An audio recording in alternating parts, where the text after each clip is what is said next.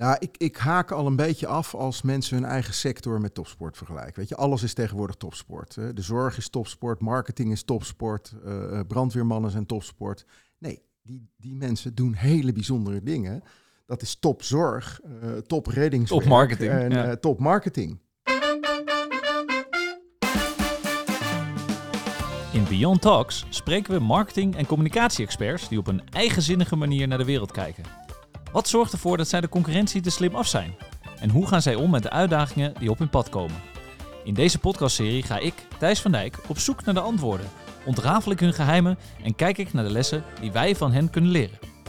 Ja, hier vanuit het analistenhok zitten Daniel Kok en Daan Jonge klaar om uh, de voorbeschouwing te doen, toch? Daan, ben je er een beetje klaar voor? Nou, ik moet zeggen dat we een goede voorbereiding hebben gehad. Dit is natuurlijk de allereerste in een hele mooie reeks van afleveringen. Ja, ja, ja. En we hebben wel een klapper, hoor. Ja, we hebben vandaag iemand, uh, kunnen we wel zeggen, die echt uh, in de buitencategorie zit. En misschien zelfs een beetje een, een, een gewichtsklasse hoger. Wat denk jij, uh, Daan?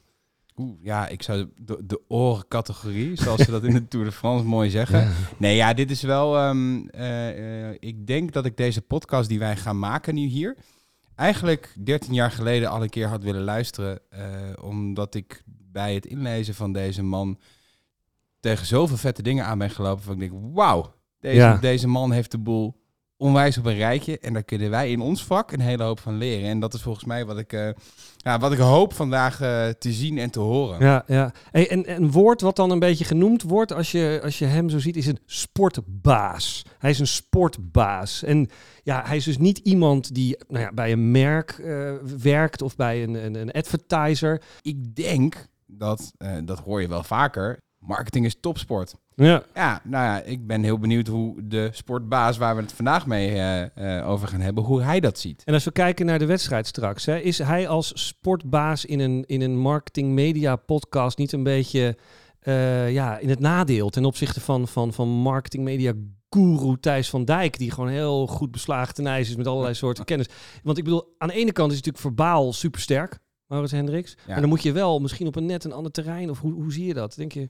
Nou, ik denk dat, dat dit iemand is die... Uh, kijk, als je de baas bent van het N O C N S F... dan heb je best wel een helikopterview nodig. En ja. dan moet je best wel veel weten van heel veel disciplines, van ja. alle rangen en standen. Dus daar, daar komt een bepaalde alles overkoepelende kennis bij kijken. En ik denk dat dat toch wel in het voordeel spreekt ja. van, uh, van Maurits. En, en zou je dan ook zeggen van, joh, ik, ik heb geleerd van de, van de judoka's hoe ik een goede beenveeg kan doen. Of ik kan goed uh, leren smashen, omdat ik heb alles al een keer van dichtbij gezien. Dus ik ben een soort allrounder. En dat hij daarmee ook gewoon alle attacks en alle aanval, aanvallen van Thijs kan pareren, bij wijze van spreken. Ja, Ik, ik denk dat het iemand is die... Uh, eh, normaal zou je zeggen, iemand is een generalist omdat hij van alles wat weet. Maar hij is een specialist in alles waar hij generalist in is. Ja. En ik denk dat dat, dat, dat in zijn voordeel spreekt. Wat ik me wel dus afvraag, kijkende naar de wedstrijd die zo meteen gaat beginnen. Hij is sportbaas af, ja. maar is hij nog in topvorm? Dat hij uit, uh, uit training is. Kijk, ik bedoel, hij is natuurlijk niet meer dat hij dus vier keer per dag of zo geïnterviewd. Dit is misschien... Nee. Hè, ik bedoel, hij komt dan misschien toch een beetje een soort van, nou, ik doe dit nog even. Ja, op die manier. En als we het nou puur hebben over het, het spelletje wat we, waar we hier naar gaan zitten kijken. Hoe gaan we in godsnaam die punten bijhouden?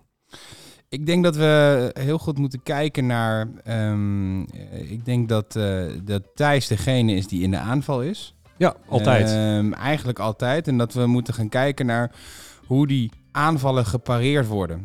Ja. Um, en uh, nou, ik, ik denk dat iemand als, als Maurits Hendriks van alles weet uh, en van alles veel weet, maar ook veel anekdotes en kennis paraat heeft om, uh, om zich te wapenen in, ja. de, in deze strijd. Als we het hebben over verbale strijd, eigenlijk kunnen we zeggen dat er geen regels zijn. Het is no rules. Het is no rules. Het is, het Niet schelden of zo, maar... Uh, ja. Het is ook het is free for all. Ja. Uh, maar uh, d- er zijn wel bepaalde kaders en je scoort punten op de inhoud. Zo simpel is het ook. Hey Daan, ik denk uh, dat ik je even moet onderbreken. Uh, volgens mij is het zover. Ja, we gaan beginnen. We, de spelers staan uh, in de catacombe klaar om het uh, wedstrijdveld en deze arena te betreden. Uh, wij zijn straks bij jullie terug uh, in de rust uh, om even te kijken hoe het eraan toe is gegaan. Voor nu, geniet van de eerste helft en heel veel luisterplezier. Vandaag hebben we een hele bijzondere gast bij Beyond Talks. Een man die een grote rol heeft gespeeld in het succes van de Nederlandse topsport. Hij coachte onder andere de Nederlandse hockeymannen in tweeduizend naar Olympisch goud en leidde de hockeymannen van Spanje naar de Europese titel. Hij was chef de mission van de Nederlandse ploeg op de Olympische Spelen van Londen in tweeduizend twaalf, Sochi in tweeduizend veertien en Rio de Janeiro in tweeduizend zestien. En daarna was hij jarenlang actief als technisch directeur van N O C N S F Team N L. Hij leidde Nederland naar een positie bij de beste topsportlanden in de wereld. Een prestatie om absoluut trots op te zijn. Deze man is een echte winnaar. We praten met hem over de uitdaging in de topsport en hoe hij daar op zijn eigenzinnige manier mee om is gegaan. En daarom ben ik super trots dat ik hem vandaag mag verwelkomen in de studio hier bij Abovo Maxliet. Maurits Hendriks, welkom. Hallo Thijs. Maurits, je bent onlangs gestopt bij uh, Team N L en N O C N S F. Je zit er ook heel erg relaxed bij. Uh, je bent ook op zoek naar een nieuwe uitdaging. En de laatste keer dat ik je sprak, uh, was eigenlijk op jouw afscheid. En toen zei je dat je wel toe was aan die rust, na al die jaren. En ik las ook in de interview, dertien komma vijf jaar non-stop werken. Dus je niet in je koude kleren gaan zitten. Maar hoe gaat het nu met je eigenlijk? Nou ja, zoals je zegt. Um, ik heb de deur dicht gedaan op één april. Daar heb ik van tevoren niet heel erg over nagedacht. Alleen dat ik tot één april volle bak aan de slag zou zijn. Nou, dat, dat hebben we met het team uh, gedaan. Helpt natuurlijk enorm dat, uh, dat je bijna tot het laatste moment Olympische Spelen had. Waren winterspelen nog dit jaar in, uh, in Beijing. En daarna uh, was het klaar. En ik ervaarde eigenlijk dat dat helemaal prima was. Ik heb me vanaf het moment dat ik de deur dicht heb gedaan, heb ik me prima gevoeld. Uh, misschien ook zelfs wel uh, een beetje opluchting. Sta je niet bij stil als je aan de slag bent. Ja, waarom? Omdat het uh, een vierentwintig zeven baan is. Dus er is altijd een topsporter ergens in de wereld voor Nederland bezig. Er is ook altijd iets aan de hand. Er gaat Zeker in de afgelopen jaren. Altijd iets mis. Ja. Oh, niet alleen in de afgelopen jaren. Dat is een, dat een gegeven bij, uh, bij topsport, wat ook niet raar is. Want uh, dat zijn een heleboel mensen die... Uh, hun uiterste best doen om uh, iets optimaals te presteren. Dat kan ook uh, niet goed gaan. Dus daar horen ook incidenten bij. En dat valt van de een op de andere dag weg. Um, en dat voelde eigenlijk ook wel als een soort bevrijding. En ik denk dat dit een vraag is die enorm moeilijk te beantwoorden is. Maar als je nou terugkijkt op die dertien komma vijf jaar... Je nooit aan de voorkant zeggen. Nee, maar ik, ik, zou het, ik zou het zelf denken. Hè, dat ja. je denkt van... Ik denk dat deze vraag heel vaak aan je gesteld is in de afgelopen dertien komma vijf jaar. Als je nou één memorabel nee. sportmoment moet kiezen... Nee. Welke nee. is, is er dan het meest uitgesprongen voor jou? En, ja, ja, en waarom? Goed, dat kan ook natuurlijk helemaal niet. Snap jij ook? Want de, kijk maar, uh, ga maar dertien jaar uh, topsportgeschiedenis in Nederland na... Uh, en, en dan kom je langs uh, ongelooflijke schaatsprestaties. Hè, met, met coryfeeën, nou, ik zou bijna zeggen legendes, levende legendes als, als Sven Kramer en Irene Wüst. Maar uh, ga naar uh, de zomerspelen van twintig twaalf. Hè, en je hebt Epke Zonderland die iets onbegrijpelijks uh, uh, goeds laat zien. Je hebt Marianne Vos die uh, jarenlang domineert uh, in, het, in het vrouwenpeloton. Uh, je hebt uh, de handbalploeg van de vrouwen die uh, uiteindelijk echt wereldtop wordt en wereldkampioen. Uh, en, en dan, weet je, zo kan ik toch nog wel even doorgaan. Hockeyvrouwen, uh, voetbalvrouwen die de echte aansluiting met de wereldtop maken. Atletiek die zich uh, ontwikkelt tot uh, een grote speler. Allerlei nieuwe sporten die erbij komen, uh, skate, uh, skateboarden in. Dus dat is, daar is ook geen keuze te maken. Ik kan hem ook niet maken. Als je dan één moet... Nou, dus, er zijn wel momenten, ah, de momenten waar je live bij bent geweest, die, die, uh, die hebben een, natuurlijk een extra waarde. Alleen dat zijn er ook zoveel. Um, en daar zit, daar zit eigenlijk altijd een hele weg naar bij. Eh, er zitten heel vaak ook dingen bij die het publiek niet weet, maar die het ook wel uh, extra lading geven, omdat het heel ingewikkeld is geweest of heel emotioneel is geweest. Dat is er ook niet één. Kijk, de, de, de, ik kan er zo vijf op noemen. Hè. Nou, bedoel, noem er eens vijf. Ja. Noem er eens nummer vijf. Dan ja. geef ik jij de ruimte voor vijf. Dorian van Rijsselberghe. Ik was op het water toen hij uh, zijn eerste gouden medaille won in, in Weymouth. En niet op een, een beetje manier. Hè. Die zeilde gewoon de rest van de wereld naar huis. Ik geloof dat hij drie dagen van tevoren klaar was. Um, en het is A, al heel moeilijk om op het water erbij te zijn. Hè. Dat, dat mag eigenlijk niet. Nou, dat was toch gelukt. Met dank aan veel mensen. En ook het Koninklijk Huis. En dan ben je, uh, dan zit je er bijna boven. Op. Je, je ziet echt uh, hoe die, die wedstrijd domineert. Ja, met enorme afstand goud wint. Zelfde Olympische Spelen, Epke. Hè, de... Voor de luisteraars tweeduizend twaalf in Londen was dat ja, toch? Ja. ja, Zonderland die daar die oefening uh, turnt hè, met drie vluchtelementen. En ik zat daar niet heel ver vandaan. En dat is bijna een fysieke beleving dat je ook zelf opstijgt. Weet je, elke keer dat hij die stok loslaat, laat je zelf ook iets los en voel je jezelf... Uh, ja, krijg je nog kippenvel van nu dit zo vertelt. Ja, ja. Die Kimman, uh, afgelopen zomerspelen in Tokio, die eigenlijk zijn, die scheurt zijn knieschijf. Hè? Uh, negen dagen voor de Olympische finale. En die wint die Olympische finale in een werkelijk zengende hitte. Ik geloof dat het uh, vijfendertig, zesendertig graden was. De zon stond er volop.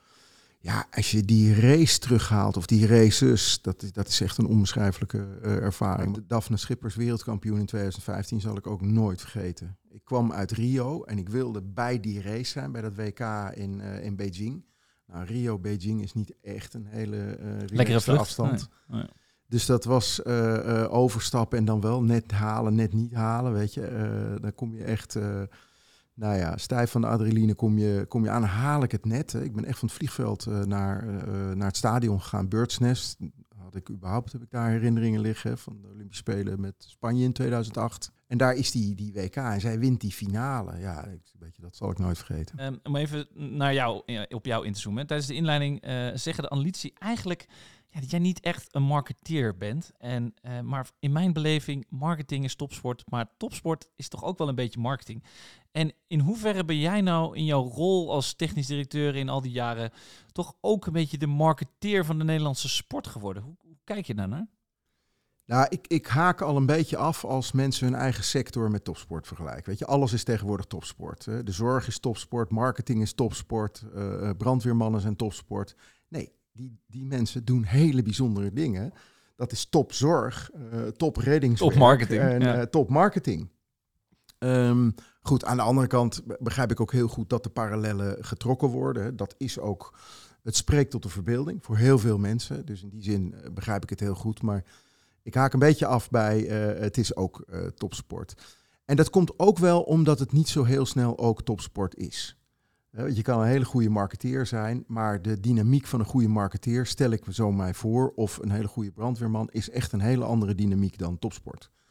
En, uh, en alles kent zijn eigenheden. En je bent niet zomaar een, uh, een topsporter.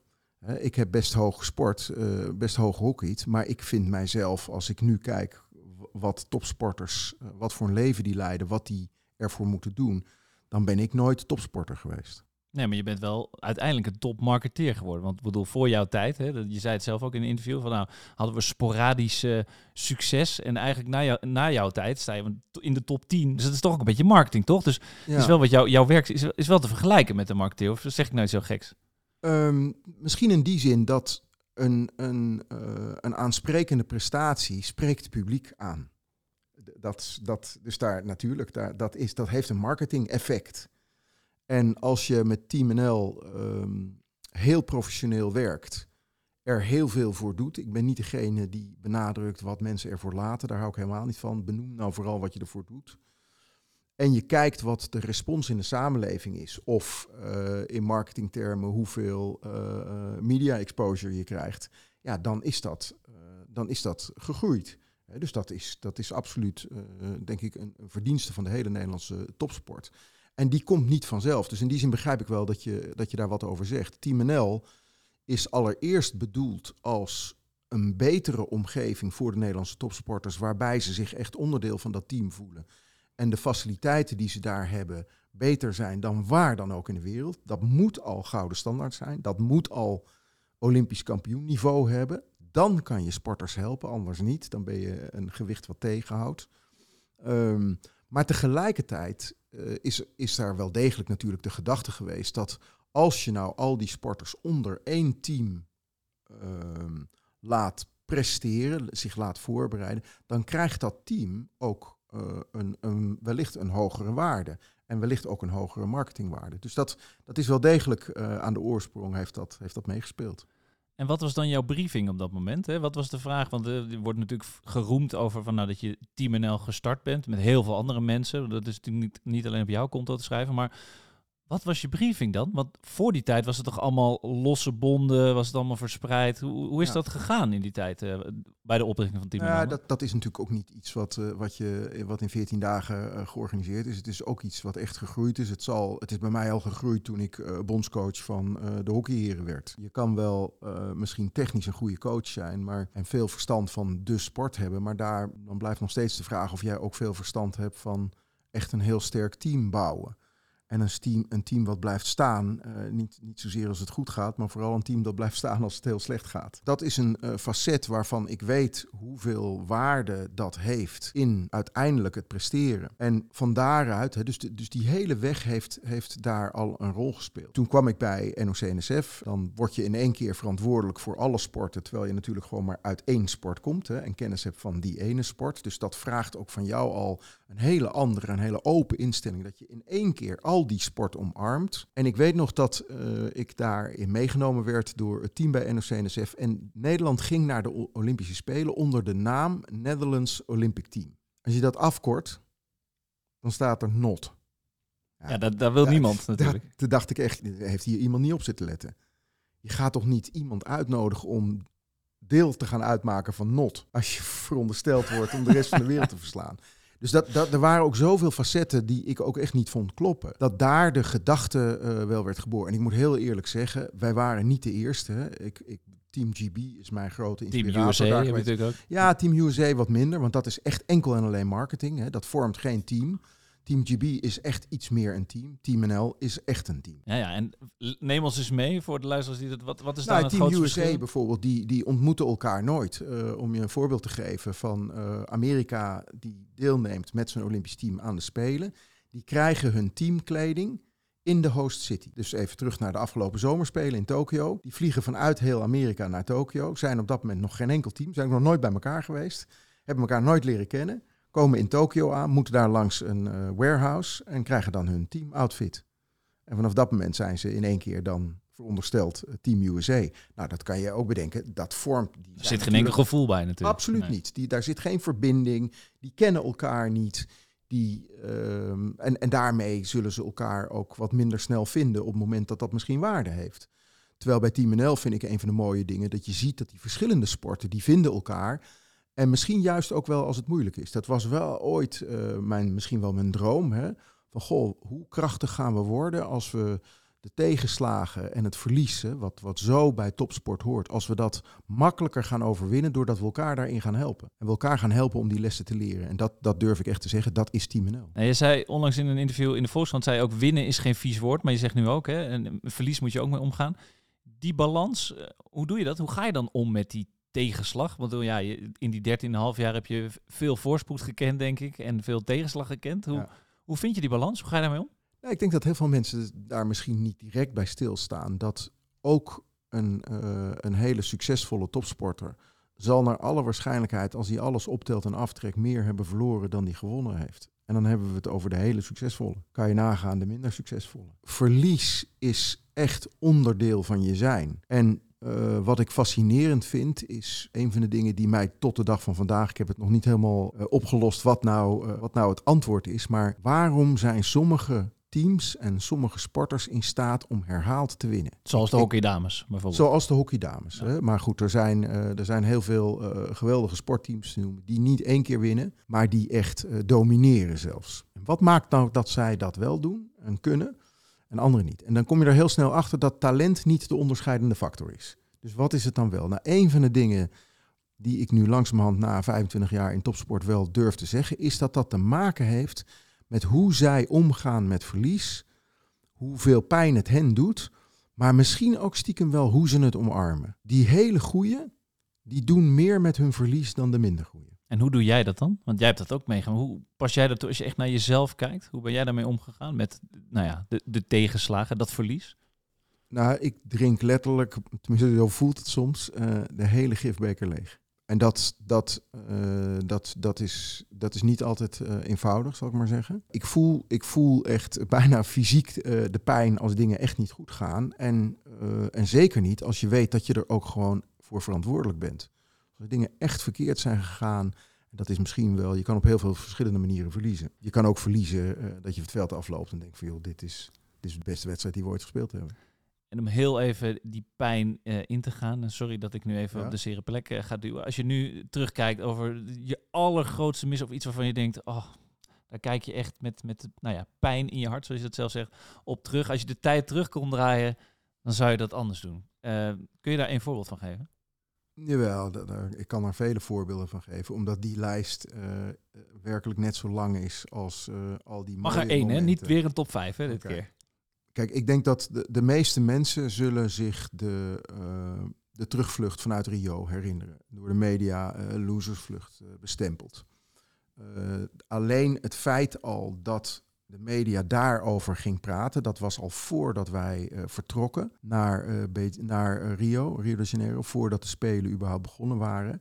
Dat deed mij al zoveel pijn, dat je überhaupt uh, uh, uh, het in je hoofd opkomt, dat je over uh, uh, Paralympische en Olympische topsporters praat in de zin van losers. Uh, dat, dat ging er bij mij al niet in. Dat raakt mij diep.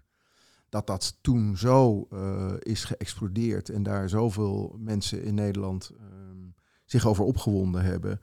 Ja, dat heeft mij heel veel gedaan. Um, en tegelijkertijd uh, heb ik ook die gifbeker helemaal leeggedronken. En hebben we daar ook enorm veel lessen uit geleerd. En ik ook. En als je nou heel veel inzoekt op communicatie. Nou ja, ja lessen inderdaad. Lessen, dat wil ik zo. Maar als je dan de communicatie-wise iets, iets anders had kunnen doen. Ja. Dus je nu, dat, wat had je dan anders gedaan? Nou, dat, dat hebben we vrij nauwkeurig uitgeschreven. Uh, we dachten dat we uh, zelfs de communicatie goed hadden staan. Hè. Dus we hebben het een jaar van tevoren hebben we het met alle sporters in Nederland besproken. Met alle coaches besproken.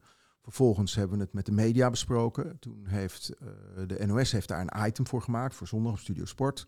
Die interviewde, ik meen, Ranomi Kromowidjojo en Marianne Vos. En zeiden van, goh, dit is het plan. Hè? En de respons van zowel Marianne als van uh, Ranomi was, nou, dat is eigenlijk wel een goed plan. Weet je, de, de bedoeling is dat de focus tijdens de Spelen blijft op degene die nog aan de slag moeten. En degene die klaar zijn, ja, die zijn toch een beetje in vakantiestemming terecht.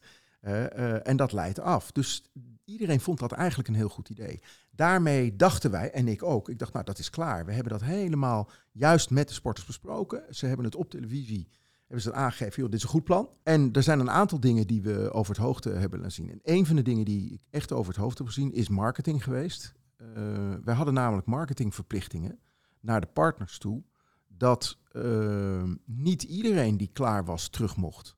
Namelijk degenen die een medaille hadden gewonnen, moesten uh, in het Holland Heinekenhuis verschijnen. Dat zijn verplichtingen. Dat zijn uh, marketingcontractverplichtingen. Ja, dat had ik, daar had ik gewoon echt meteen uh, korte metten mee moeten maken. Niks uh, winnaars wel blijven. En dat, die lessen daarvan, die hebben we in Tokio heel goed toe kunnen passen. Daar zijn alle winnaars teruggevlogen. Want het zijn namelijk allemaal winnaars. En, en de, de huldigingen waren hier in Nederland, dicht bij de fans. Nou, dat vind ik ook een veel mooier concept dan het Holland Heinekenhuis. Wat in zijn tijd uniek was, hè, de enige in de wereld. Prachtig, maar nu ook echt wel zijn tijd gehad heeft. Want hoe, hoe uh, open uh, en, en toegankelijk is het dat jij voor uh, de happy few in Nederland die het kunnen betalen om naar Tokio te vliegen en daar in een heel duur hotel te zitten uh, en in het Holland Heinekenhuis een winnaar kunnen vieren. Hoezo niet voor heel Nederland? Dus ik vind het ook echt een achterhaald concept. Um, en was heel blij met de ontwikkelingen mede ingegeven door COVID, dat we inmiddels um, de winnaars gewoon in Nederland vieren. Voor iedereen toegankelijk. Toch nog iets positiefs van die hele pandemie. Een mooie, mooie wijze les. En even uh, om van lessen uit te zoomen. Ik denk dat jij voor veel mensen een inspirator en een voorbeeld bent. Maar ik ben ook benieuwd van, wie was dat voor jou eigenlijk? Wie was jouw voorbeeld of mentor? Van wie heeft de jonge Maurits Hendriks nou ja, het, het vak geleerd eigenlijk? Nou, de, de beginselen van het vak heb ik gewoon van mijn vader geleerd. Omdat ik een hele strenge vader had. Uh, en die, uh, die heeft er wel een aantal uh, lessen hard, uh, hard ingebracht. Uh, de, echt uh, gewoon basisdingen. Afspraak is afspraak. Uh, wees eerlijk. Kijk iemand aan. Met name als je slecht nieuws geeft. Nou, zo waren er een heleboel. Hij was uh, gezagvoerder op de grote vaart. Dus uh, gaf leiding aan, uh, nou, in soms hele moeilijke omstandigheden, aan een grote groep mensen. En daarna uh, zijn, het, zijn het vooral coaches geweest. Uh, Hans Jorritsma was uh, bondscoach uh, toen ik uh, mijn eerste babystapjes maakte als coach in, uh, in Nederland. Vond ik echt uh, briljant in zijn vak. Later manager geworden van het Nederlands voetbalelftal, hè, jarenlang. Phil Jackson, de toenmalige coach van de Chicago Bulls. Ik sloeg geen wedstrijd over van de Chicago Bulls. Absolute fan van Michael Jordan. Maar als je het hebt over hoe manage je een kleedkamer met verdetten, uh, Uh, lees zijn boek Sacred Hoops. Dat gaat daarover. Dat gaat over uh, hoe je om moet gaan met, uh, ja, met zulke ongelooflijke idolen, verdetten als, als Michael, de Michael Jordans van deze wereld. En, dat, dat, uh, en ik had mij voorgenomen, ik wil ook maar één ding. Ik wil die man ooit ontmoeten. Nou, dat is, dat is ooit gelukt. Ooit een gesprek met hem kunnen hebben uh, na een N B A-wedstrijd ergens in Amerika. En dat zijn voor mij echt vormende uh, dingen. En wat is, zijn de belangrijkste lessen die hij jou dan mee heeft gegeven? Want dat, ja, manage de kleedkamer. Ik ja. las ook ergens dat jij zei, op een gegeven moment stond ik te ver af uh, van de kleedkamer. Hoe ja. heb je dat dan op een gegeven moment gedaan? Wat zijn dan de lessen van... Uh, ja, over een pijnpunt ja. gesproken. Maar ja. wat is dan de Phil Jackson lessen? Ik bedoel, dat is natuurlijk super Amerikaans. Maar wat heb jij dan ja. echt meegenomen? Ja, soort ik, weet, van ik, ik, ik, denk, ik denk, natuurlijk is Phil Jackson super Amerikaans. Maar ik vind hem ergens ook helemaal niet Amerikaans. Uh, het is iemand die uh, eigenlijk voordat... Hè, want we praten nu over de jaren... Eind jaren tachtig, begin jaren negentig... die toen al bezig was met uh, zingeving binnen het team. Met kernwaarden binnen het team. Vandaag is dat echt... Hij ja, was een tijd ver vooruit. Ja. Die was echt zijn tijd vooruit. Zocht heel veel waarde bij de indigenous uh, populatie van Amerika. Dus de Indianen. En heeft heel veel van die wijsheden uh, naar de kleedkamer proberen uh, te brengen. En het tweede wat hij deed... Hij, ik heb dat ooit van, uh, van een, een Spaanse basketbal uh, international uh, in detail gehoord... Hij dacht na over welke mensen had hij nou in het team zitten. Dus niet alleen wat voor spelers waren dat, wat voor, maar wat voor mensen waren dat. En welke boeken zouden die mensen nou moeten lezen? En dan kreeg je aan, uh, aan het begin van de, van de zomerstop, kreeg je uh, van hem, kreeg alle spelers, kreeg gewoon een boek mee. Ze zei van, joh, weet je, dit moet jij, moet jij deze zomer eens over na gaan denken. Wat er in dit boek staat. En dat was dan gekozen op de persoon die het is. Nou, da, da, ja. En dat heb jij ook gedaan uiteindelijk. Je zei tegen de hockeyman, nee, dit nee, zijn nee, de boeken nee, die je moet lezen. Het, het, het is een inspiratie, maar daarmee uh, niet een klakkeloos voorbeeld. Hey, voordat we naar de rust gaan, want we kunnen volgens mij dagen met elkaar praten. Um, als we heel even teruggaan in de tijd, naar de jonge Maurits Hendriks. Welke droom had Maurits Hendriks toen hij jong was? En heb je die gerealiseerd of ben je nog niet klaar? Nee, ik ben zeker nog niet klaar. Maar misschien best wel een eindje op weg. Ja, welke droom had je toen je jong nou, was? Ja, goed, de, toen ik uh, met, met het hockeyen begon, werd ik heel snel... Nou, ik was al heel serieus en deed heel veel sporten en vond het ook wel moeilijk om te kiezen. Ik heb volleybald, gebasketbald, uh, voetbalkeeper geweest, paard gereden zelfs. Uh, en ik vond het echt allemaal uh, fantastisch. En overal wilde ik eigenlijk wel maximale trainingen aangaan. Uiteindelijk getennist, uiteindelijk moet je een keuze maken. Toen ik voor hockey heb gekozen, ben ik daar echt meteen heel serieus mee aan de slag gegaan. Dus gelijk voor mezelf gaan trainen. En ik vond uh, heel veel van de trainingen die ik kreeg, vond ik niet buitengewoon uh, interessant.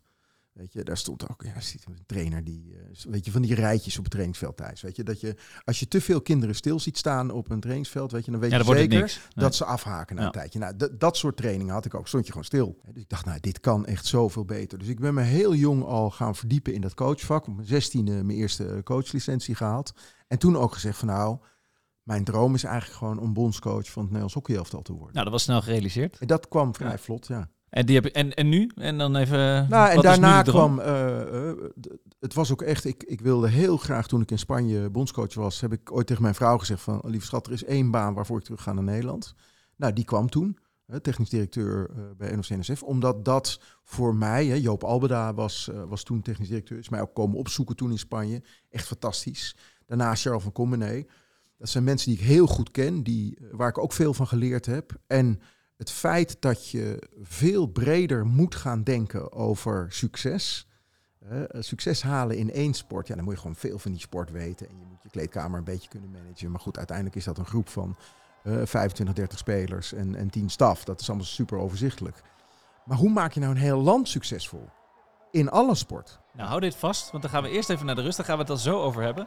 Uh, want dit is de eerste helft vol spektakel. We gaan even naar de studio, want we moeten even luisteren naar wat onze analisten Daniel Kok en Daan Jonge ja, hiervan vinden. En hoe zij eigenlijk terugkijken op deze een, enerverende eerste helft. Dus we zijn zo terug. Uh, wij nemen even een slokje van wat ons water. Wat is de stand, Thijs? De stand is natuurlijk uh, gelijk. Hè? Okay. Dus op dit moment uh, drie drie. Ja... Dat, uh, dat ging al lekker. Uh, van dik hout zaag mijn planken in die eerste helft. Ik heb echt zitten genieten, jij. Oh, het knetterde wel hoor. Hey. Wat, een, uh, wat een heerlijke eerste helft, durf ik wel te Genot zeggen. Voor het oor. Het genieten. Nee, ja, um, ik denk dat we uh, met iemand als Maurits Hendriks uh, meteen goud in handen hebben. Messcherp was hij, hè? Ja. Marketing ja. is geen topsport. Weet geen. je, geen gezeik over brandweermannen. Niks is topsport. Zorg is nee. Maar, maar dat vind ik wel mooi, hè? Want wat zegt dat over topsport? Hè? Dat zit dus nog eigenlijk een leveltje boven een hele goede brandweerman zijn of een hele goede chirurg. Maar topsport is topsport. Ik, ja. vind het ook, ik vind het een mooie payoff ook. Maar het zet hem ook aan het denken. Want ik bedoel, je hebt bij spreken van de, de, de, de veertienduizend hoogspringers of zo. Yeah. Heb je er misschien twee die überhaupt op het E K mogen meedoen in Nederland. Ja. Dus dat is heel bijzonder. Ja.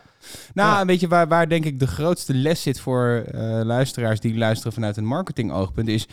Weet je, hoe belangrijk dat, dat merk Team N L uiteindelijk is geworden. En wat er allemaal komt kijken bij een merk. Want een merk is niet zomaar een logootje maken en niet een logootje bouwen. Maar ook nadenken over wanneer deel je de kleding uit. Waar vinden mensen elkaar? Uh, weet je, dus, dus uh, en, en, en dat is allemaal onderdeel van, uh, van dat merk zijn. Ik moest zo ontzettend lachen om de Netherlands Olympic Team... De, de not. De not. Ja, weet je, dat, dat, dat je, dat daar dan nog niet is over nagedacht... van ja, Team Not. Ja, nee, tuurlijk hebben ze geen medailles. Dus weet je, het, het zegt wel wat over ze, de, de gedetailleerdheid... waarin hij bezig is geweest met het bouwen... en het neerzetten van het merk Team N L. En, en daar heb ik veel respect voor. Ja, en ik ga ook even terug naar de voorbeschouwing... want toen zeiden we al van dat hij met heel veel verschillende sporters te maken gehad heeft. Maar dat niet alleen. Hij heeft met bestuurders te maken. Hij heeft met politici te maken. Hij heeft met het Koninklijk, koninklijk Huis... Ja. Heeft hij op een boot heeft hij weten te hosselen. Deze gast is zo uh, uh, slim en multifunctioneel dat het gewoon lastig is. En als we puur even kijken naar, naar, de, naar de wedstrijd die we net hebben gezien. Uh, kunnen we stellen dat, uh, ja, ze hadden het over een, een gelijk spel. Maar ik had het idee dat, dat nou gelijk vanaf het begin uh, Thijs wel echt in de verdediging uh, terug werd gedrukt. Ja, nou ja, we, hebben het, uh, we, we gingen de, de rust in met een, uh, met een drie drie stand, uh, ja. geloof ik. Ja. Uh, maar we hebben met de V A R nog eventjes teruggekeken. En ik ja. denk toch dat het, uh, dat het uh, twee drie staat voor, uh, voor Maurits Hendriks momenteel. Um, en, en wat ik vooral heel interessant vond, is um, het feit dat winnen niet de graadmeter is, maar verliezen. En, en hij zei ja, heel mooi, ja. hij zei van, weet je, er zijn, heel, er zijn teams die winnen, maar wat is nou de overeenkomst tussen teams die keer op keer winnen? Weet je, we hadden het over de, de hockeydames en... En wat hij daar zei is dat je vooral moet kijken naar hoe ze omgaan met verliezen. Nou, hij zegt zelf, verlies is onderdeel van je zijn. Ja. Echt filosofisch uh, bijna. Nou, en ik zou daar ook willen zeggen van... Um, in de marketingwereld hebben wij het heel vaak over... Oh, kijk eens hoe goed ik het gedaan heb. Oh, hier is mijn award. Oh, ik ben zo blij met deze samenwerking. En ik was op Cannes en, en, en iedereen had het over hun goede band met het bureau... en dit en dat. En het zou zo lekker zijn. Het zou zo verfrissend zijn als er een keer een merk zou zijn die zou zeggen... Jezus, wat hebben we dit kut gedaan en daar zijn we heel open over. Dit is er misgegaan, dit gaan we de volgende keer ja. beter doen. En omarm wat misgaat en leer daarvan en doe dat openlijk, weet je wel. Iedereen weet dat je niet ja. alleen maar goud kan winnen. Hey, nog even terug naar, naar de kwaliteiten echt van, van, van Maurits Hendriks, onze gast uh, vandaag. Wat ik, waar ik heel erg op aanging, ik ook als podcastliefhebber, als audioliefhebber, is het moment dat hij vertelde over dat hij bij Epke Zonderland zat en dat hij zei, toen Epke losliet... Toen lieten we allemaal even los. Yeah. We vlogen allemaal. En ik voelde hem. Ik, ja, ja, ja. ik voelde mezelf ja, ja, ja, vliegen. En toen dacht ja, ja, ja. ik, hij speelt het audiospel echt met, met geraffinement. Echt fantastisch. Uh, dat is echt wel echt een mooi moment dat mij is bijgebleven in de eerste ja. helft. Ja, ja, maar ik, dus ook, er zit ook heel veel psychologie ook, hè? In, in, in, in zijn manier van managen en in zijn manier van ja. werken. Uh, wat ik ook wel echt wel heel bijzonder vond, want ik bedoel, voor mij, wat mij betreft echt best wel ook een beetje een nieuwtje, is uh, het gewoon even verbaal met pensioen sturen van een instituut zoals het Holland Heinekenhuis. Zo. Die wordt gewoon even met, met pensioen gestuurd. Ja. Volledig kapot gecanceld en uh, ingehaald. Nee, maar ja. vrij terecht. Ook, Geen want spel het, tussen te krijgen. Want het, verder. Punt, want het punt dat hij maakt, weet je, we hebben het hier heel, uh, over discli- uh, uh, diversiteit, inclusiviteit. En dat is niet alleen maar Uh, zwart versus wit of gender of, uh, of woke, maar dat is sport ook, is voor iedereen. Sport is er voor iedereen ja. en niet voor de mensen met het duurste V I P-kaartje op de eerste rang. En ja, daar kun je geen argument tegen inbrengen. Maar en, het was niet uh, eens woke, ik noem maar wat, bedoeld of zo. Het is gewoon intrinsiek. Uh, gaat het over het draagvlak van sport. Dat zit echt in zijn haarvaten. Daarom is het ook wel een marketeer, wat mij betreft. Kan hij zeggen wat hij wil. Ja. Hè? Ik zeg hier dat hij het wel is. Nee, maar ja, en, en in hindsight maakt hij wel dat punt. Hij ja. zegt van, het kan niet meer. Ja. Um, en en, en, en die, dat, dat blijven leren, dat, dat, dat tekent hem ook wel, denk ik. Want deze man is nooit uitgeleerd. En dat, uh, dat siert hem. Waar ik heel benieuwd naar ben, als we zo meteen naar de uh, tweede helft toe gaan. Ja. Um, hoe hij uh, de stap heeft gemaakt van um, het zijn van een succesvol hockeycoach naar het leiden van een team en een, en een heel bedrijf en organisatie aan Olympiërs. Want ja. um, als jij goede hockeycoach bent, dan ben jij volledig ondergedompeld in de wereld van hockey. En dan weet jij van alles van, van hoe de hoed en de rand zit. Maar als je dat van alle sporten moet doen, het lukt, dat kan niet. Dat bestaat niet. Nee. Ik wil weten, hoe heeft hij dat gedaan? Hoe heeft hij de vertaling gemaakt naar een soort van overkoepelende helikopterview en daar heel succesvol worden? Want dat is, is hij uiteindelijk wel geworden. Ja, hij heeft op tien uh, in de ranglijst, in de medaillespiegel, dat heeft hij gehaald. Gewoon een K P I, keihard. Keihard. En ja. dat heeft hij van het begin heel hard geroepen en het is hem gelukt. Woe. Maar Thijs, um, ja, uh, we zien de boel uh, al een beetje een soort van opwarmen. Uh, toch even dat puntje van de, van de kleding. Want als je het hebt inderdaad over waar sport en marketing bij elkaar komen, is natuurlijk de kleding, hè, met alle Kaepernicks en de Serena Williams, is natuurlijk uh, uh, een belangrijk onderdeel. Dus uh, misschien dat je, dat, nog even, dat je daar nog even gas op kan geven. Zo. Ja, dat was het even vanuit het uh, analistenhok. Um, ja, we zien al een beetje in onze ooghoeken zien we al wat beweging. En uh, ja, de spelers die staan al klaar. Uh, iedereen is, uh, is, is uh, ready to go. De tweede helft staat op het punt om te beginnen. Uh, heren spelers, uh, succes. Ja, de rust zit erop. En in de tweede helft van een wedstrijd moeten sporters vaak net even dat stapje dieper gaan. En dat gebeurt hier ook bij Beyond Talks aan tafel. We zoomen even in op de tactiek, de finesses en de speciale krachten van de gast aan tafel. En ja, Maurits die gaf net al een hele interessante scoop over hoe doe je dat nou als land. Daar gaan we zo op verder. Maar ik ben heel benieuwd welke strategie hij gehanteerd heeft om het verschil te maken met al die tegenstanders van Nederland. Maar ja, de analisten in de, in de studio die merkten iets heel interessants op. En die, uh, ja, die maakten ons daar attent op. En die zeiden eigenlijk van, joh, het belang van kleding van, van Team N L. Jij wist dat eigenlijk te melden van, ja, Team U S A, die lopen gewoon het halletje in. Hierbij, nu ben je Team U S A, top, ga maar lopen. En Team N L is dat heel anders. Weet je, je krijgt echt een teamgevoel. Maar dat, wat is nou dat belang, de kracht van de kleding? Want we praten natuurlijk over, over marketing. Het is wel een soort van gevoel wat je natuurlijk ook uitstraalt. Kun, kun je daar iets over vertellen, over jouw ervaring? Nou goed, we kunnen in ieder geval beginnen om te zeggen dat als jij uh, pas bij uh, na vertrek en uh, vlak voor het begin van het toernooi de kleding krijgt, dat, dat, dat je dan wel de bus gemist hebt. En hoe zou je dat dan uh, kunnen doen? Voor mijzelf is het superbelangrijk geweest. En dat heeft een puur te maken met het feit dat ik vind het een eer om een bepaald shirt aan te kunnen trekken. Daar, dat heb ik van uh, jongs af aan. En uh, oranje vind ik wel heel bijzonder. Het wij is... ook, wij zijn dol op oranje. Onze ja, favoriete kleur. Als je, uh, ik heb natuurlijk jarenlang Spanje gecoacht. En, en ik dacht echt, het was een soort, uh, ja, toch ook wel behoorlijk naïef.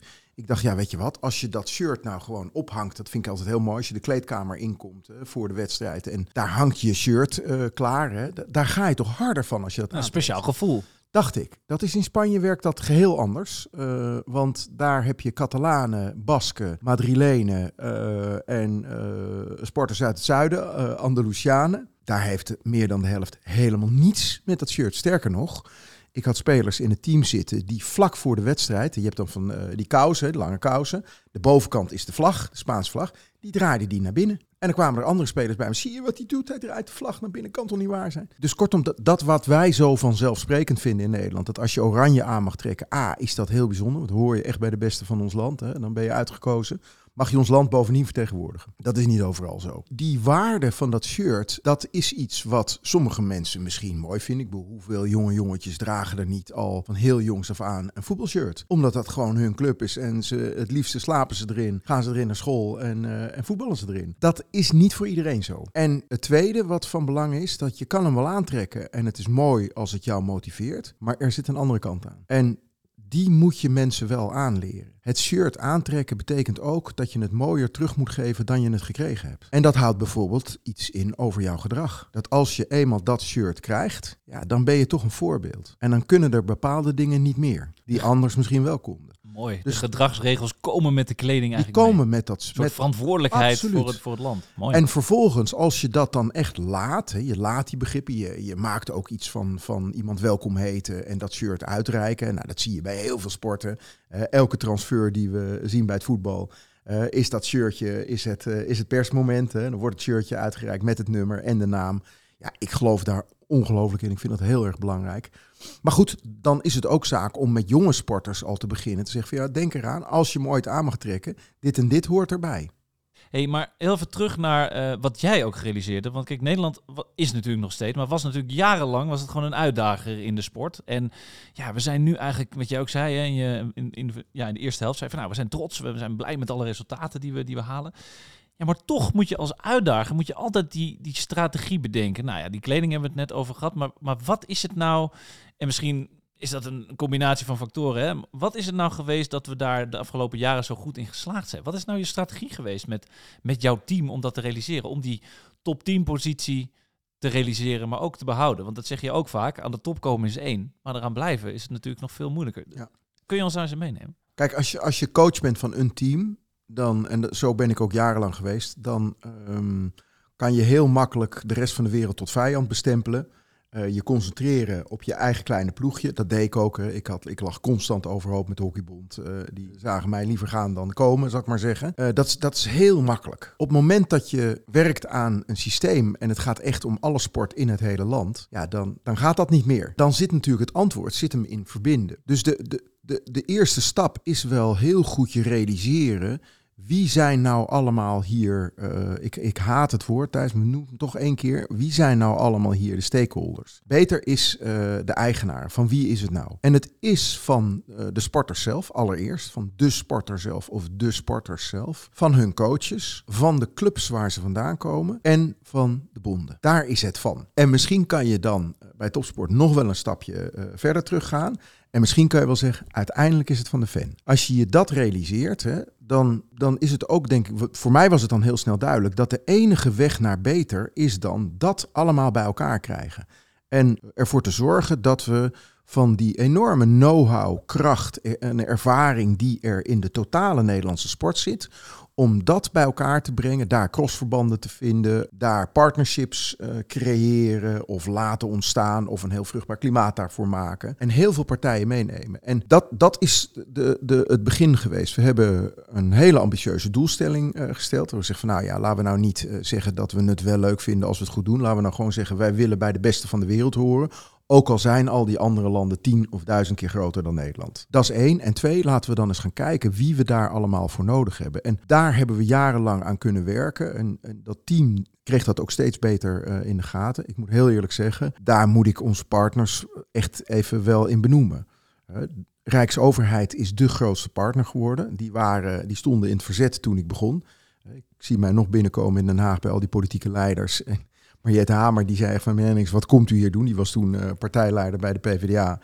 En uh, die zei, ja, ik weet niet precies wat u hier komt doen. Want uh, de P v d A, weet je, wij gaan hier in Den Haag over breedtesport en over participatie. Maar niet over topsport. Ik zei, nou, dat ziet u echt verkeerd. Uh, dit, dit is echt iets waar we als land uh, trots op moeten zijn. En waar we zoveel mee kunnen winnen. Dat, dat zou ook Rijksoverheid beleid moeten zijn. Nou, dat, met de komst van Mark Rutte is dat toen echt veranderd. Hè. Uh, die hebben uh, echt ingezet op sport. En dat topsportbudget is door onze commerciële partners, hè, N L O, P O N, noem ze allemaal maar op, Heineken, is dat uh, verhoogd, maar vooral door de Rijksoverheid. Uh, en je, je begint natuurlijk niks als je niet ook gewoon meer middelen hebt om te investeren.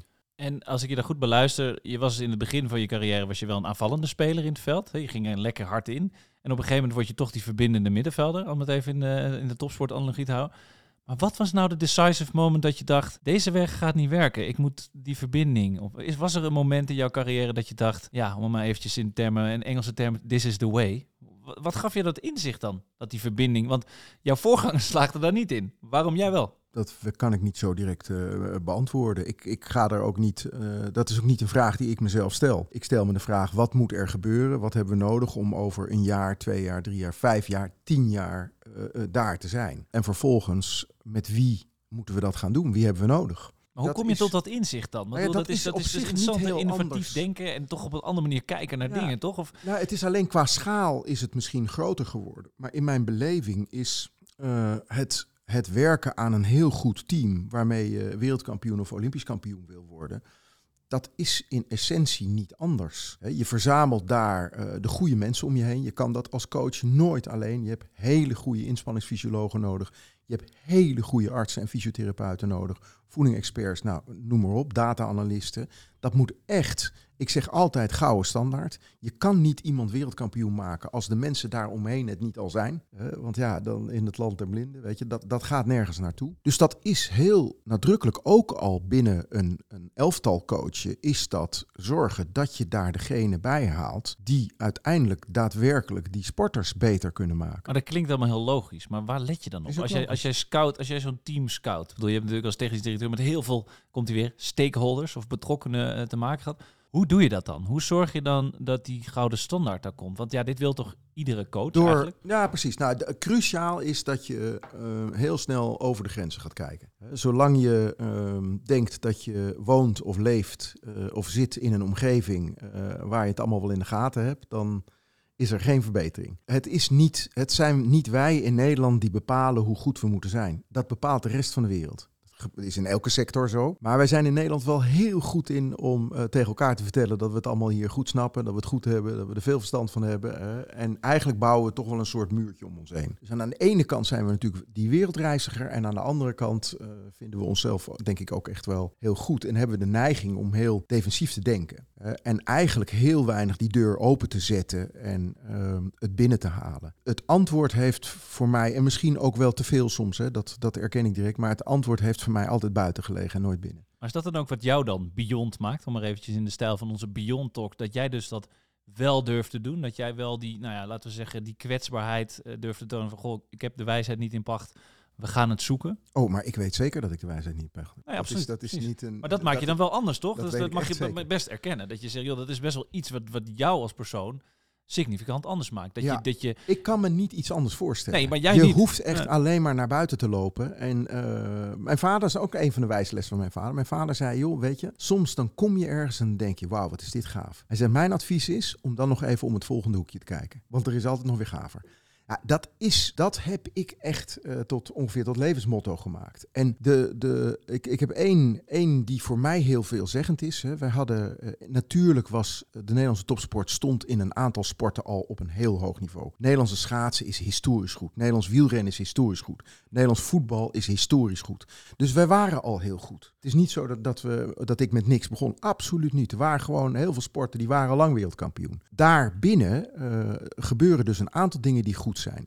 En een van de dingen die wij in Nederland ook behoorlijk deden is uh, data science. Dus analyse, video, scouts, noem, noem het allemaal maar op. Superbelangrijk in topsport. En ik herinner me heel goed dat ik uh, in mijn, uh, zeg maar mijn wittebroodsweken bij, bij N O C N S F naar de winterspelen van uh, Vancouver ging. En daarvoor had ik gehoord van een Amerikaanse dame die Uh, bezig was met sport science support zoals ik het nog nooit gehoord had. Ik geef je één voorbeeld. Zij was aangenomen door Canada, de, het organiserende land, thuisland. Die hadden twee keer eerder de winterspelen gehad.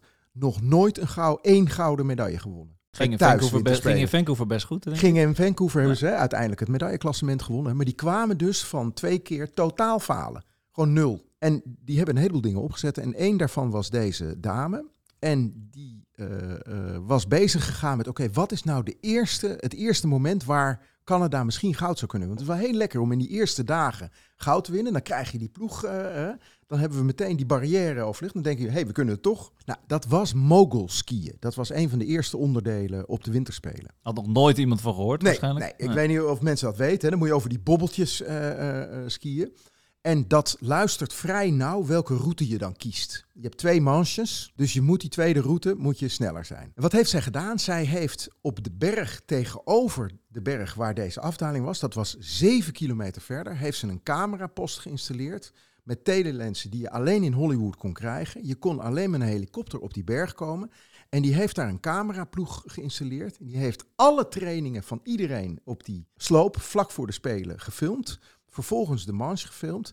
En die Canadese mogulskier die krijgt een advies voor een andere lijn in zijn tweede manche en wint goud. En natuurlijk waren er vooral heel veel mensen die zeiden, ben jij wel helemaal lekker dat je met een helikopter camera's op een berg zeven kilometer, weet je, hallo.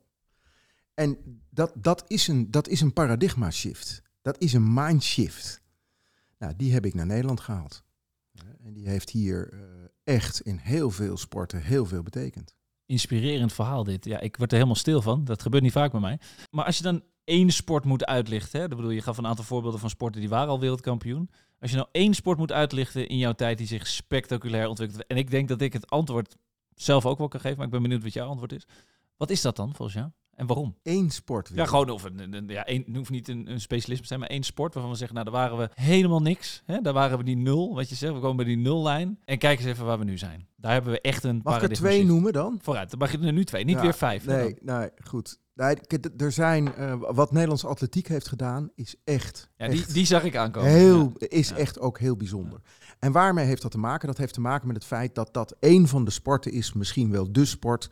met de grootste prestatiedichtheid. Dat is een uh, vakterm, jargon. Prestatiedichtheid betekent, uh, heel simpel gezegd... dat is de sport waar je de meeste groei hebt. Dat zit zo dicht bij elkaar, weet je... om daar uh, een, een podiumplaats te halen... let alone wereldkampioen of olympisch kampioen... is een helse klus. Dat is waarom je Daphne Schippers ook zo'n bijzonder moment vond. Het ja, was, er was zijn, zo'n kleine kans. Er is ja. geen sport waar meer landen meedoen... Uh, in de Olympische Spelen, in de competitie... dan in atletiek. Meest mondiale sport. Daar zo'n prestatie... niveau halen uh, is echt ongekend. Als je dan kijkt naar uh, tweede die ik toch noem is baanwielrennen. Wij zijn een heel goed wielrenland, wij zijn een heel goed fietsland, maar wij hebben nooit echt uh, uh, het bij elkaar gespijkerd bij het baanwielrennen. De laatste drie jaar zijn die jongens dominant. Ja, daarvoor waren dat, het dat... altijd de Engelsen, toch? Ja. Ja, die, net als de Duitsers in het voetbal was het in het ja. baanwielrennen altijd weer die Engelsen. Ja, die waren echt, dat was, dat leek onhaalbaar. En daar hebben we uh, ons samen het doel gesteld. Weet je, waarom is het onhaalbaar? En kunnen wij bedenken waarom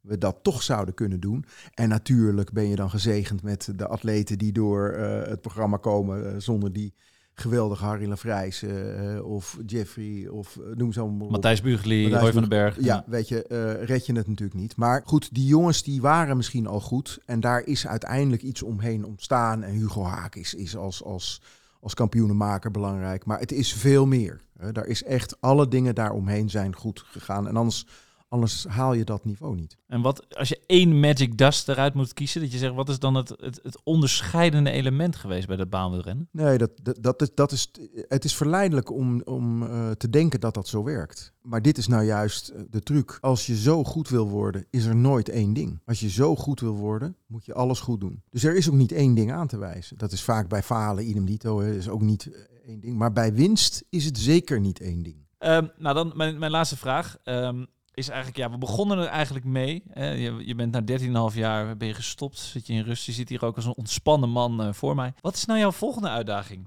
Ga je, blijf je werkzaam in de sport? Wat ga je doen? Niet heel veel, om de simpele reden dat, uh, dat er nog geen kogel door de kerk is. Um, en er alleen maar heel veel uh, prachtige gesprekken zijn geweest met werkelijk schitterende uh, topsportorganisaties. Ook Twee uh, bedrijven die niets met topsport uh, hebben. Dat, dat het verbaasde mij, dat verraste me ook. Moest ik er een keer over nadenken of ik ook wel buiten de topsport zou willen werken. Nou, dat was hard. Daar ben ik heel blij mee dat dat gebeurd is. Omdat dat voor mij echt de conclusie was. Ik wil maar in één omgeving werken en dat is topsport. Daar ligt mijn hart, uh, daar ligt hopelijk mijn expertise. En waarom en, is dat dan? Wat is dan die, die, die reden dat je dan zo nou, in die topsport? Het zijn opbouwt? heel veel dingen. Een van de dingen die, uh, waar ik uh, van geniet... is de enorme uitdaging tussen korte termijn succes. Je moet gewoon je volgende wedstrijd steeds winnen. Maar je moet tegelijkertijd bouwen. Uh, want je wil... Uh, het is net ik, marketing ik iets, wat je aan het doen bent. Het is net een merkbouw, hè? Gewoon lange ja, termijn uh, nadenken. Ja, dat komt ja. ook omdat ik, ik ga niet heel hard van één keer winnen. Weet je, dat, dat uh, vind ik, uh, feliciteer ik iemand. Maar ik ben gefascineerd door sporters, teams die uh, in staat zijn om blijvend te winnen. En dat, dat is iets wat ik graag nog verder uh, uitzoek, uh, waar, ik, uh, waar ik mijn bijdrage aan wil leveren. En ja, dat is topsport. Er is een hele directe relatie tussen wat je doet en de feedback die je krijgt. Dat is al op de trainingen. Een topsporter gaat naar een training en elke training, ook als je drie keer per dag traint, heeft een doel. Hoeveel mensen gaan er naar hun werk en checken drie keer per dag of ze hun doel hebben gehaald? Ik denk niet zo heel veel. Ik denk dat er niet heel veel mensen zijn. Nee. Uh, de, die, dus die directheid hè, van wat je doet uh, en of dat dan uh, ook iets oplevert, hè, of dat jou helpt om je te ontwikkelen, om beter te worden, die is het grootst in, in de topsport. Dus dat, dat vind ik mooi. En of dat dan uh, een ander land wordt of een andere sport of uh, een andere topsportorganisatie. Dat horen we later. Dat, uh, dat zal ergens de komende maanden duidelijk worden. En wanneer ben jij nou tevreden? Ik, ik zie hier, ik bedoel, het is jammer dat het een podcast is, maar ik, ik zie hier een man de passie spatten vanaf. Wanneer ben jij nou tevreden? Dan zeg je, nou, genoeg is genoeg. Je zegt het vaak, hè? Wanneer is goed genoeg genoeg? Oh, dat mag ik mag helemaal niet. Ik mag dat niet van mijn vrouw. Dus de, mijn vrouw heeft mij één ding duidelijk gemaakt. Er komt nooit een moment dat het genoeg is. Uh, je blijft aan de slag. Want anders dan, uh, die moet er niet aan denken om mij thuis te hebben. Uh, zonder dat ik uh, mijn energie daarin in stop. Uh, in iets beter maken, in een team uh, beter maken. Dus dat, nooit uh, genoeg? Nee, nee, nee, ik hoop ook echt uh, gewoon mijn hele leven actief te kunnen blijven. Prachtig. Ja, ik, uh, echt een fantastische wedstrijd, dames en heren. Het, het was heel mooi. Uh, het zit er helaas alweer op. Wel een wedstrijd waar denk ik nog heel lang over nagepraat gaat worden. Vooral... Uh, Vanwege alle momenten die voorbij zijn gekomen en alle tegel, tegelwijsheden. Maurits, super bedankt voor je komst naar de studio. Uh, veel succes met je nieuwe uitdaging. Laten we vooral uh, contact houden. En uh, nou ja, als je dan over een paar jaar uh, aan je nieuwe uitdaging in de topsport, want dat weten we dan wel, bent begonnen, kom nog eens langs. Nu gaan we snel door naar Daniel Kok en Daan Jonge in de studio, want die gaan nog even nabeschouwen. Nou, dat was het. De eerste wedstrijd, die zit erop. Wat een pot. Ik, ik moet je heel eerlijk zeggen, Daan. Het was iets waar ik een klein beetje op hoopte. Ik bedoel, Maurits Hendriks is geen kleine naam. Maar dit affiche is wel helemaal geworden w- wat ik ervan van gehoopt had. Echt. Ja. En meer. Ja, Boffen. Ik denk, als je dit geluisterd hebt, dan als je nu niet je handen jeuken om hier iets mee te doen in je leven. Ja, ja, ja, ja, ja. Dan, dan heb je je oogjes dicht gedaan of heb je een paar seconden doorgeskipt. En dat, dat doen wij niet, hè. Dat hebben wij hier over gesproken. Die mate van... van, van excellence. Weet je al, het, het, het voorbeeld van de, van de Canadese, uh, ja. of de Amerikaanse trainster, waar, uh, waarbij hij dan uiteindelijk zegt, ja, die heb ik naar Nederland gehaald. Ja. Dus het fantastische anekdote ja. en dan eindigen dat hij niet zegt, oh, wat een mooie anekdote, dat ga ik ook doen. Nee, ja, ja, ja, ik ga ja, ja. haar halen. Ik ga niet die twee jaar gebruiken om dat te leren. Nee, ik ga die persoon uh, gebruiken om dat aan onze mensen te leren. Dus, ja. uh, en weet je, ja. wat ik, weet je wat ik heel mooi vond, Daniel? Ja. En, en uh, daar zit denk ik ook het snijvlak van waarom dit gesprek zo goed en interessant was. Marketing, het zit er keihard in. Want... Um, Uh, Maurits legt heel mooi uit. Hij zegt, um, deze taak goed volbrengen, dat zit hem vooral in enerzijds genieten van de korte termijn, maar anderzijds ook bouwen aan de lange termijn. Ja. Het is letterlijk Binet en Field. The long and short of it. Ja, weet je wel? Ja, fantastisch, ja, ja. zeg maar. Be- bouwen die, je merk en resultaten gelijk. Die, die, ja. oh, die overlap, weet ja. je wel. Ik zat, ik zat echt te klapperen met mijn oren daar. Dus dat vond ik een hele... Uh, Zou die dat überhaupt doorhebben? Dat dat gewoon echt een, een wet is waar iedereen nu op dit moment be- zich mee afficheert. Uh. Zou die hem stiekem gewoon gelezen hebben? Ja, misschien kent hij. Hey, hey, en Daan, ik wil je nog even naar iets anders meenemen. Is ja. dat um, dat die in een bijzin... Uh, het allergrootste sportland van de afgelopen tig jaar... echt winnaar van de medailleklassement... in ieder geval in de zomerspelen, Team U S A... dat hij zegt, dat is niet echt een team. Nee. Bam, ja? Wegwezen. Doei. Weet je, LeBron James, uh, Phelps... nee, het is niet echt een team. Het is nee. gewoon gemaakt. Het is nep, het is marketing. Ja. En, en Team N L is dat wel. Ja. Dat vind ik wel echt... Oh joh. Nou, en, en ook de, de, de hand in eigen boezem steken... over die zogenaamde loservluchten. Want ja. als, je nou, als je het nou echt gaat hebben... Een stukje over, emotie ook even. Over de ja. incentive ja. Die, die daarbij zit... ik vind nou... namelijk nog steeds heel goed te verdedigen... dat je de mensen die uitgeschakeld zijn... en een andere mindset hebben... omdat ze niet meer de eyes on the prize hebben... van elkaar scheidt. Daar zit die hele winnaarsgedachte in. En um, het is eigenlijk ook vooral een, een, een, een door de media gecreëerd probleem. En daar was hij ook zo pissig over. Hè? Dat, ja, dat, dat hoorde je ja. zo van... verdomme, weet je, ik heb dit hele plan nu eindelijk zo op een rij. En voordat we naar naartoe gaan, ga jij mijn topsporters... die durf jij nu al zo in zo'n hokje te plaatsen. Weet nou ja, je, en daar op... zit dan de pijn, is die man... voor hem, dat is ook bleek al inderdaad van... joh, topsport, topzorg, weet je... vergelijk het alsjeblieft niet met, met elkaar. De pijn zit hem in, in dat, dat de mensen die hij heel hoog acht... hij zegt over zichzelf, ik heb onwijs veel gesport... maar achteraf gezien kwam ik niet in de buurt van een topsporter... maar dat die mensen losers genoemd worden. Ook al winnen ze de finale niet, bij wijze ja. van spreken. Hij zei, het zijn allemaal winnaars. En dat is natuurlijk al wel, wel weer een cliché. Ja. Hey, als we het uh, hebben over een, uh, een einduitslag... Uh, oh, waar, waar, ja. kom jij, waar kom jij dan op uit? Want kijk, de heren hebben natuurlijk uh, in, uh, in, de, in de extra tijd nog een paar, uh, paar punten gescoord misschien wel. Maar waar kom jij op uit? Oh, ik vind dat wel... Kijk, wederom, uh, we hebben inderdaad hier te maken met... met uh, nou, als je het hebt over topsport, iemand die op het allerhoogste niveau, denk ik... In, die zou zo in de politiek, zou die bij wijze van spreken... zou die zo in debat kunnen met, met, met M- Rutte. Minister van Sport? Hey. Ja, precies. Ja. Hey. Hé, hey, nou, want dat is nou waar ik open, wel de open einde die we nu hebben. Wat gaat hij doen? Dat weten we natuurlijk nog niet. Weten we nog steeds. Ik zei, hij zou wel een goeie zijn, hè? Zo, de minister van Sport. Hij is echt de, de, ook een pitbull die dat ook gewoon afkomt. Maar nou ja, dat is bijna niet... Daar kun je bijna niet van winnen. Ik, ik voel ergens wel een nipte, een nipte overwinning, toch? Ik kom uit op een, uh, een vier zes... Uh, in het voordeel van Maurits Hendriks. Met een discutabele misschien nog... Uh, dat het misschien eigenlijk vijf vier eerlijker was geweest. Ja. Zoiets. Ja, maar als we de alle punten meetellen... die ook nog op het laatst zijn gescoord... dan is dit denk ik wel een mooie.